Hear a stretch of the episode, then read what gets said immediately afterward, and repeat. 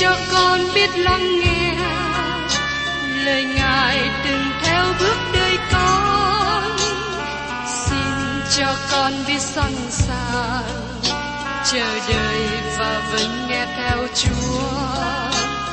Xin cho con biết sẵn sàng thực hành lời chúa đã truyền ban Hân hoan chào mừng quý vị đến nghe chương trình Tìm hiểu Thánh Kinh.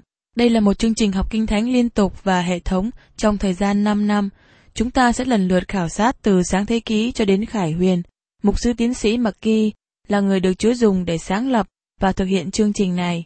Ông tin rằng lời của Đức Chúa Trời có khả năng đáp ứng mọi nhu cầu cho tất cả mọi người trên thế giới, không phân biệt chủng tộc, văn hóa, trình độ tuổi tác hay phái tính.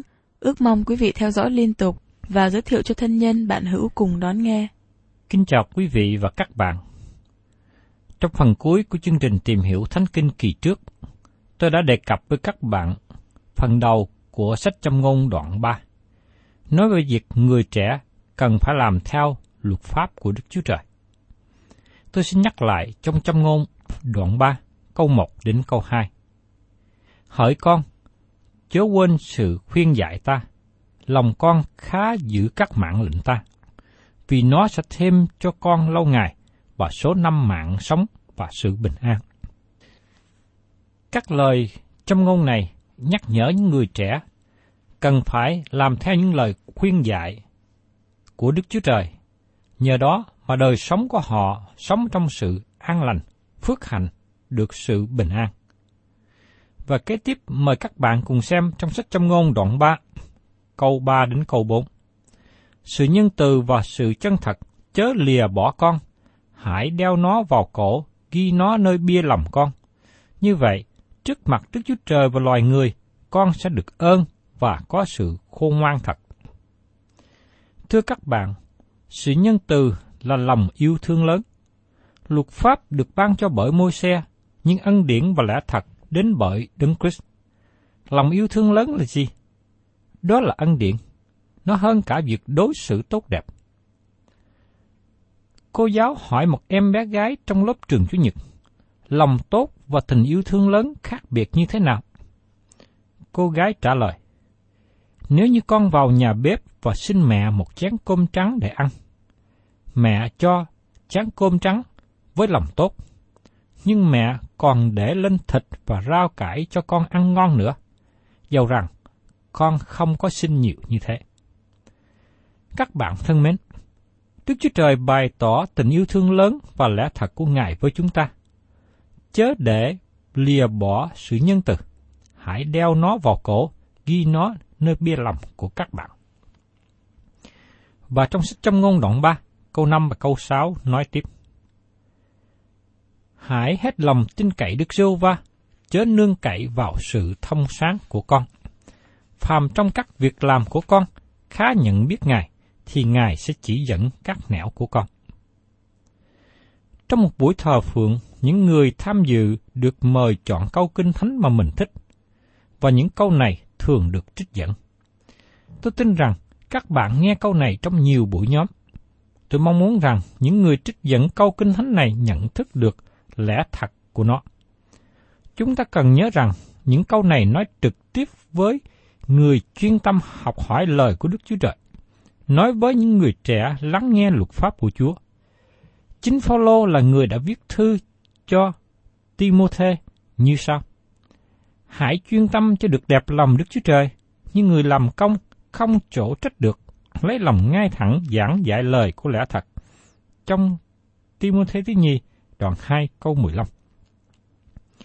Khi chuyên tâm học hỏi lời của Đức Chúa Trời, sẽ biết về tình yêu thương lớn lao của Ngài, biết ân điển và lẽ thật của Ngài. Hãy hết lòng tin cậy Đức Giô Va, chớ nương cậy nơi sự thông sáng của con. Xin chúng ta dừng lại giây phút để suy nghĩ. Đây là lời khiển trách ít khi được nói đến. Nhưng nó ban cho lời hướng dẫn tốt lành vào con đường bình an. Nó đối nghịch với châm ngôn đoạn 28 câu 26. Kẻ nào tin cậy nơi lòng mình là kẻ ngu muội, còn ai ăn ở cách khôn ngoan sẽ được cứu rỗi. Có một người làm chứng đạo cho thanh niên nghiện thuốc phiện và nói rằng, Đức Chúa Trời yêu thương cậu.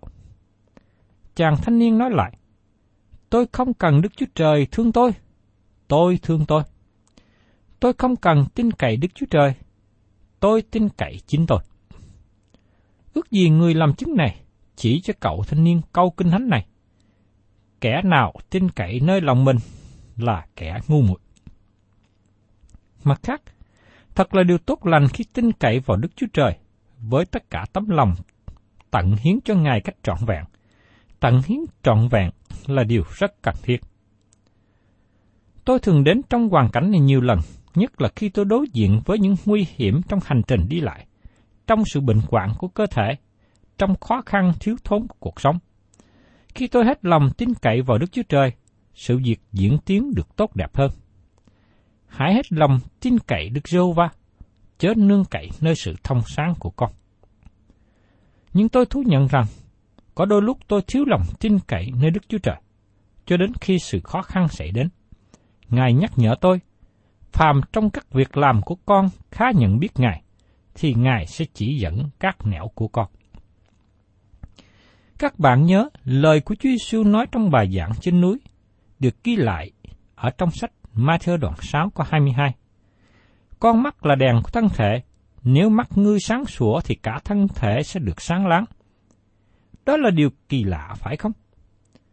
Nếu các bạn tận hiến chính Ngài cho Đức Chúa Trời, các bạn đi con đường đúng, làm những việc đúng, các việc khác sẽ ổn thỏa. Cả thân thể các bạn sẽ đầy sự sáng, đời sống của các bạn sẽ đầy sự sáng. Và trong châm ngôn đoạn 3, câu 7 đến câu 8 khuyên tiếp. Chớ khôn ngoan theo mắt mình, hãy kính sợ Đức Giêsu va và lìa khỏi sự ác. Như vậy, cuốn rốn con sẽ được mạnh mẽ và xương cốt con được mát mẻ. Các bạn có để ý rằng đời sống thuộc linh liên hệ đến đời sống thuộc thể. Tôi tin cậy vào Đức Chúa Trời thì sức khỏe tôi tốt hơn. Thật là tốt lành khi chúng ta tin cậy vào Đức Chúa Trời thì sức khỏe tốt hơn. Thật là tốt lành khi chúng ta yên nghỉ trong Chúa hơn là trong chính mình. Lời tác giả châm ngôn khuyên chúng ta hãy kính sợ Đức giê va và lìa khỏi sự ác. Sứ đồ Phaolô cũng có lời khuyên cho Timôthê là một người trẻ tuổi. Trong Timôthê thứ nhì, đoạn 2 câu 19. Chúa biết kẻ thuộc về Ngài, lại rằng, phàm người kêu cầu danh Chúa thì phải tránh khỏi sự gian ngắt. Khi một người kính sợ Đức Chúa Trời, sẽ giúp người đó tránh được tội lỗi, tránh khỏi sự hư hoại của đời sống, của cơ thể và của tâm linh. Đây là điều mà những người trẻ cần phải lưu tâm, ghi nhớ và làm theo. Sự kính sợ Đức Chúa Trời sẽ giúp cho đời sống của các bạn được tốt lành hơn. Và trong phần kế tiếp của sách trong ngôn đoạn 3 này, chúng ta tìm hiểu về phước hạnh vật chất có ý nghĩa thuộc linh. Mời các bạn cùng xem trong châm ngôn đoạn 3, câu 9 đến câu 10. Hãy lấy tài vật và qua lợi đầu mùa của con mà tôn vinh Đức Giê-hô-va. Vậy, các dựa lẫm con sẽ đầy dư vật và những thùng của con sẽ tràn rượu mới. Đây là dấu hiệu của việc tận hiến hoàn toàn. Các bạn có nhớ Đức Chúa Trời phán bảo với dân Israel về đất hứa mà Ngài ban cho họ. Ngài phán, đất này là của ta, và ta ban cho các ngươi. Vì thế dân Israel dân một phần mười lợi tức của họ có được. Vào đầu mùa gặt, họ đem sản vật đầu mùa cho Đức Chúa Trời. Điều này chứng tỏ rằng họ nhận biết Đức Chúa Trời làm chủ mọi vật. Điều đó cũng tỏ bài và chứng tỏ về sự tận hiến hoàn toàn của họ. Người tận hiến hoàn toàn cho Chúa là người dân hiến tiền bạc cho Ngài. Vì Chúa ban cho các bạn mọi sự. Một số người có thể nói rằng, tôi đã làm việc cực nhọc lắm mới có được tiền này. Nhưng xin các bạn suy nghĩ, ai cho các bạn có sức khỏe để làm việc? Ai ban công việc cho các bạn làm? Ai ban cơ hội để các bạn làm ra tiền bạc? Các bạn thân mến, Đức Chúa Trời cho các bạn tất cả mọi sự này. Xin các bạn nhận biết Đức Chúa Trời. Đây là bằng chứng của sự tận hiến hoàn toàn. Tôi học biết điều này suốt những năm mà tôi làm mục sư với hội thánh. Có người nói nhiều mà lại dân hiến ít. Thực tế thường thấy như vậy. Nhiều người muốn điều hành, muốn vào trong các ban chấp sự, ban chấp hành của hội thánh, mà không muốn góp phần nhiều vào ngân quỹ. Các bạn để ý, điều đó thường xảy ra. Nhưng Đức Chúa Trời hứa ban phước hạnh cho những người tôn vinh Chúa bằng của cải của họ. Và điều kế tiếp, lời châm ngôn ở trong đoạn 3 này nói đến sự sửa phạt của Chúa. Mời các bạn cùng xem ở trong châm ngôn đoạn 3, câu 11 đến 12. Hỏi con, chớ khinh điều sửa phạt của Đức Sô va chớ hiềm lòng khi Ngài quở trách. Vì Đức Sô va yêu thương ai thì trách phạt nấy, như một người cha đối cùng con trai yêu dấu mình. Đức Chúa Trời tiếp tục sửa phạt các bạn suốt cả đời sống. Nếu các bạn là con cái của Ngài, xin nhớ rằng Đức Chúa Trời không sửa phạt con cái ma quỷ, nhưng Ngài sửa phạt con cái của Ngài. Đó là bằng chứng tốt các bạn thuộc về Ngài. Trong sách Job đoạn 5 câu 17 với 18 nói rằng, Người mà Đức Chúa Trời quở trách lấy làm phước thai. Vậy chớ khinh sự sửa phạt của đấng toàn năng. Vì Ngài làm cho bị thương tích, rồi lại bó địch cho. Ngài đánh bại, rồi tai ngại chữa lành cho. Xin nhớ rằng đây là sự sửa phạt, chứ không phải trừng trị. Chúng ta thường nhầm lẫn sự trừng trị với sự sửa phạt. Người phạm tội bị trừng trị, nhưng con cái được sửa dạy. Tôi thấy rằng ngày nay có nhiều người trộn lẫn hai điều này với nhau. Các tội phạm mới bị trừng trị, nhưng đối với con cái cần được sự sửa dạy, kỷ luật. Đó là những gì mà Đức Chúa Trời đối với con cái của Ngài. Cho nên khi các bạn và tôi là những người được sự sửa dạy của Chúa, chúng ta vui mừng, cảm ơn Chúa, vì đó điều đó là một dấu hiệu để chứng tỏ rằng chúng ta là con cái của Ngài. Và điều kế tiếp chúng ta tìm hiểu nói về hạnh phúc khi tìm được sự khôn ngoan. Mời các bạn cùng xem trong châm ngôn đoạn 3, câu 13 đến 14. Người nào tìm đặng sự khôn ngoan và được sự thông sáng, có phước thai. Vì thà được nó hơn là được tiền bạc, qua lợi nó sanh ra tốt hơn vàng rộng. Phước cho người nào tìm được đấng Christ, Ngài là sự khôn ngoan cho chúng ta trong thời hiện nay. Giờ đây, sự khôn ngoan được diễn đạt như người được trường học. Đặc tính của nó như người nữ, bởi vì nàng khác với người nữ xa lạ, khác với người hành nghề mại dâm. Trong châm ngôn đoạn 3, câu 15 và 16, sự khôn ngoan quý báu hơn châu ngọc. Chẳng một bủ vật nào ưa thích mà sánh kịp nó được. Tai hữu nó cầm sự trường thọ, còn tai tả nó có sự giàu có và vinh hiển. Trong Kinh Thánh Cựu Ước, Đức Chúa Trời hứa ban sự sống lâu cho những ai phụng sự Ngài. Và trong sách trong ngôn đoạn 3, câu 17 và 18 nói tiếp. Các nẻo nó vốn là nẻo khoái lạc, và các lối nó cả điều bình an. Nó là cây sự sống cho ai nắm lấy nó, người nào cầm giữ nó đều được phước hạnh. Cần có thời gian và cố gắng để học hiểu được lời của Đức Chúa Trời. Đức Thánh Linh không mở lời Đức Chúa Trời cho những ai có tâm tính lười biếng. Nhưng Đức Thánh Linh mở ra với những ai siêng năng học hỏi và muốn chú ý, muốn biết ý chỉ của Ngài. Một trong những vấn đề khó khăn ngày nay là nhiều người không muốn hy sinh thì giờ học hỏi lời của Chúa. Một số người lười biếng lại cố gắng che đậy bởi những lời đạo đức giả. Có ý khoe khoang rằng mình cũng là người hiểu biết, người sùng đạo. Nhưng thưa các bạn, không tốt gì khi các bạn tìm cách che đậy sự thử thiếu hiểu biết lời của Chúa. Các bạn cần để thì giờ học hỏi lẽ thật, học biết con đường khôn ngoan, nó là con đường dẫn các bạn đi trong phước hạnh và sự bình an. Và trong sách trong ngôn, đoạn 3, câu 19 đến 20. Đức Sô Va dùng sự khôn ngoan lập nên trái đất, nhờ sự thông sáng mà sắp đặt các tầng trời. Do sự hiểu biết Ngài, các vực sâu mở ra và ma hy đặt ra xương móc. Các bạn và tôi hiện nay đang sống trong vũ trụ có trật tự tốt đẹp. Có nhiều người là phi hành gia làm việc trong các chương trình không gian là những người tin nhận Chúa. Nhưng rất tiếc, có nhiều người học về thiên văn, học về thiên nhiên mà không nhận biết được điều này. Vũ trụ này đang ở trong trật tự, nhờ đó mà con người có thể phóng phí tiền để đi thám hiểm mặt trăng và quay trở về. Con người nghĩ mình khôn ngoan, nhưng những gì con người làm chỉ là khám phá luật lệ của Đức Chúa Trời đã sắp đặt trong vũ trụ của Ngài.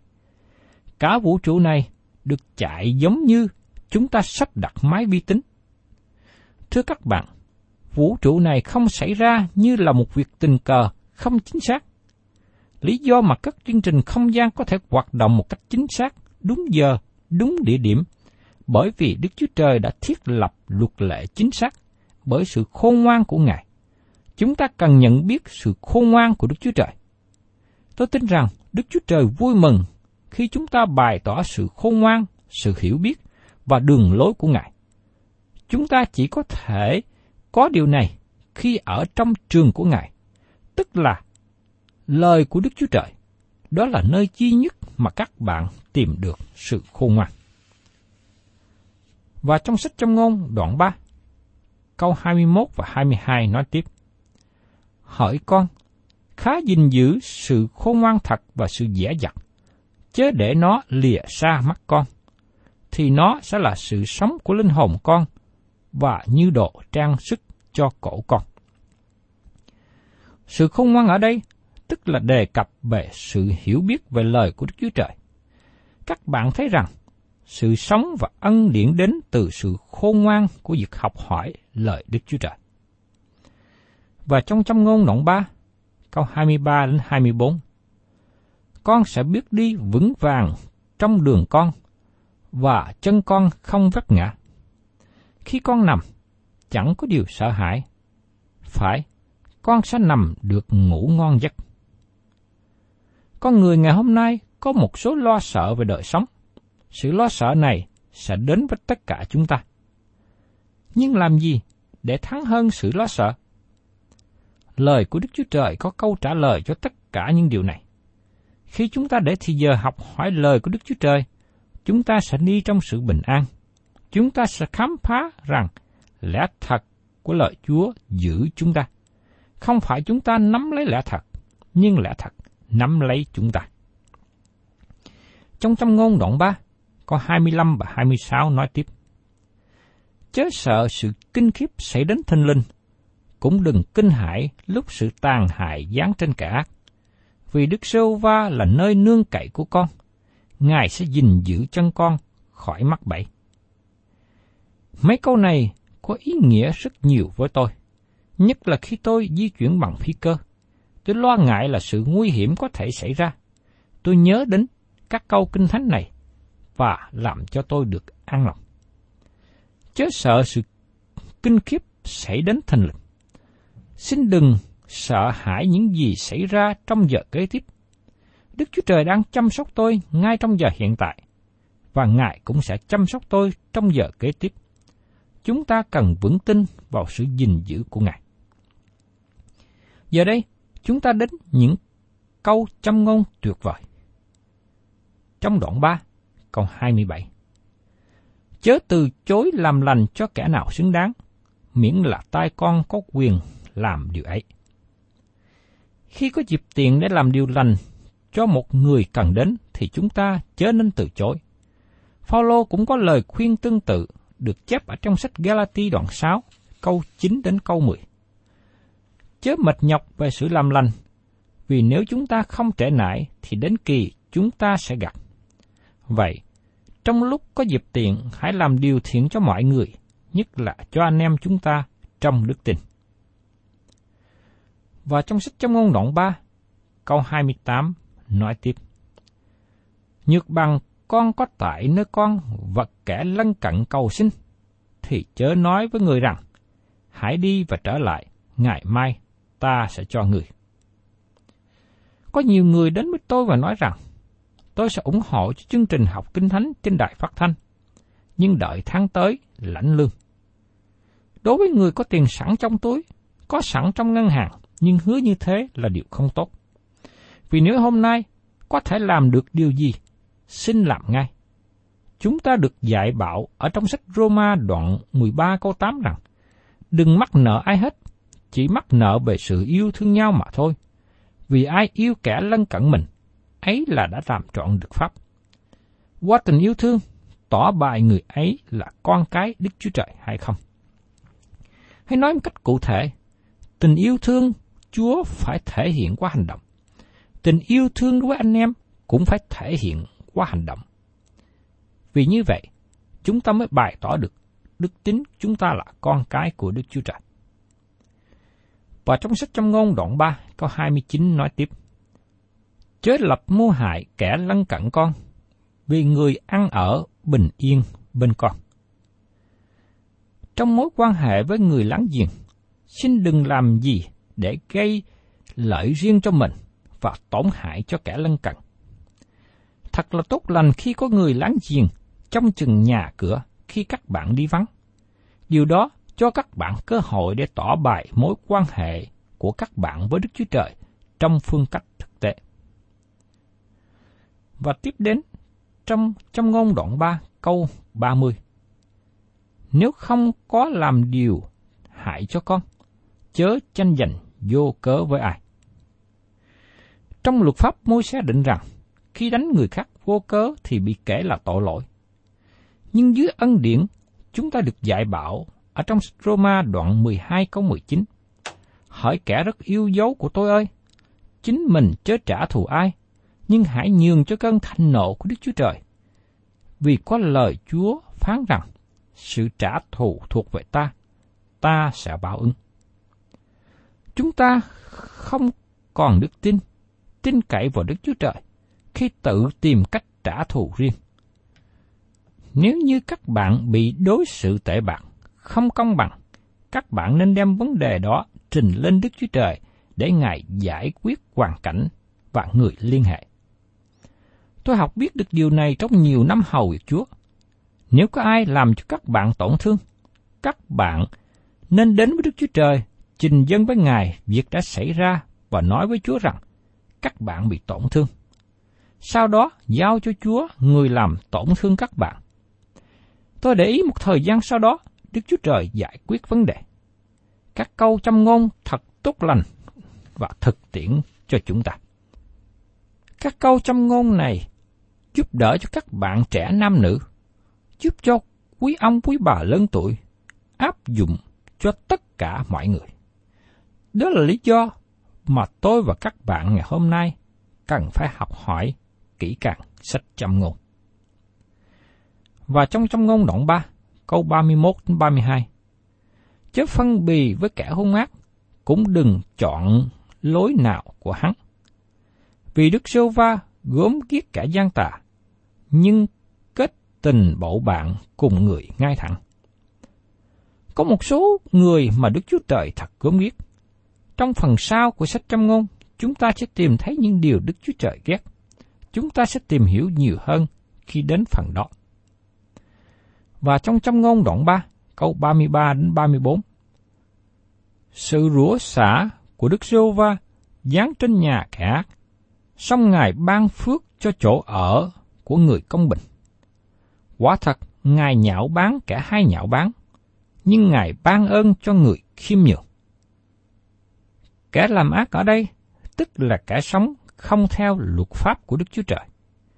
Lời châm ngôn này nhắc nhở cho tôi nhớ về vua Ahab. Đức Chúa Trời đã đón phạt nhà Ahab, và câu châm ngôn này thích ứng cho ông ta. Đức Chúa Trời ghét người nhạo báng và lừa dối. Và trong ngôn đoạn 3, câu 35 kết thúc như sau. Người khôn ngoan hưởng được sự vinh hiển, còn sự thăng lên của kẻ ngu dại sẽ ra điều hổ thẹn. Đây là điều thích ứng cho một số người, và có nhiều người trong các bạn đã nhận biết được điều này. Trải qua nhiều thế kỷ, có nhiều người tham lam sự giàu có, nhưng sau đó, người giàu có này bị phát hiện về sự làm giàu trong sự gian ác. Như tác giả Thi Thiên nói, Đức Chúa Trời đón phạt người giàu gian ác. Quý vị và các bạn thân mến, chúng ta tạ ơn Chúa vì qua sách trăm ngôn này dạy cho chúng ta làm theo sự khôn ngoan.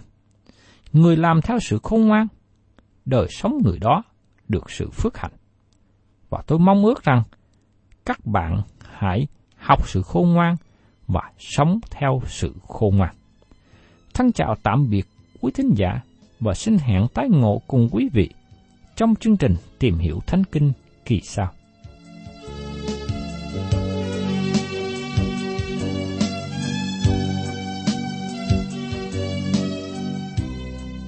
Cảm ơn quý vị đã đón nghe chương trình Tìm hiểu Thánh Kinh. Nếu quý vị muốn có loạt bài này, xin liên lạc với chúng tôi theo địa chỉ sẽ được đọc vào cuối chương trình. Kính chào quý thính giả.